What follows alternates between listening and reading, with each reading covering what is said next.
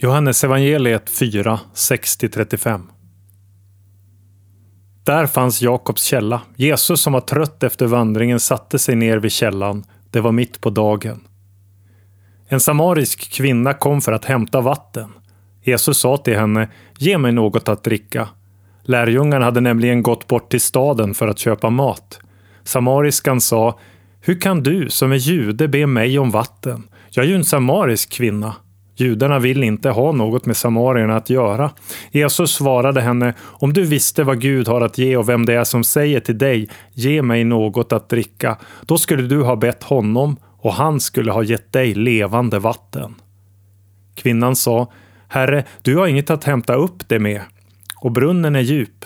Varifrån tar du då det levande vattnet? Skulle du vara större än vår fader Jakob som gav oss brunnen och själv drack ur den, liksom hans söner och hans boskap? Jesus svarade, den som dricker av det här vattnet blir törstig igen. Men den som dricker av det vatten jag ger honom blir aldrig mer törstig. Det vatten jag ger blir en källa i honom med ett flöde som ger evigt liv. Kvinnan sa till honom, Herre ge mig det vattnet så att jag aldrig blir törstig och behöver gå hit efter vatten. Jesus sa, gå och hämta din man. Kvinnan svarade, jag har ingen man. Jesus sade, du har rätt när du säger att du inte har någon man. Fem män har du haft och den du nu har är inte din man. Där talade du sanning. Kvinnan sa, Herre, jag ser att du är en profet. Våra fäder har tillbett Gud på det här berget, men ni säger att platsen där man ska tillbe honom finns i Jerusalem. Jesus svarade, Tro mig kvinna, den tiden kommer då det varken är på det här berget eller i Jerusalem som ni ska tillbe Fadern. Ni tillber det som ni inte känner till. Vi tillber det vi känner till eftersom frälsningen kommer från judarna.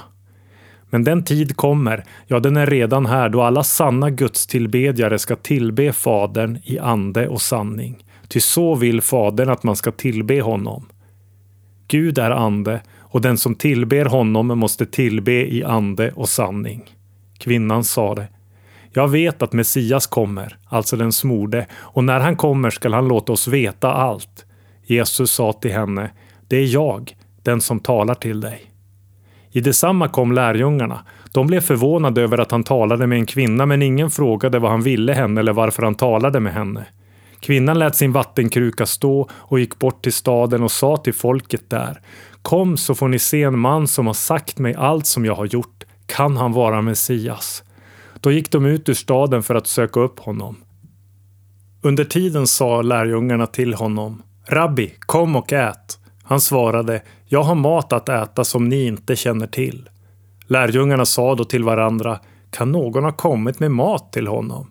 Jesus sa, min mat är att göra hans vilja som har sänt mig och fullborda hans verk. Ni säger, fyra månader till, så är det dags att skörda. Men jag säger er, lyft blicken och se hur fälten redan har vitnat till skörd.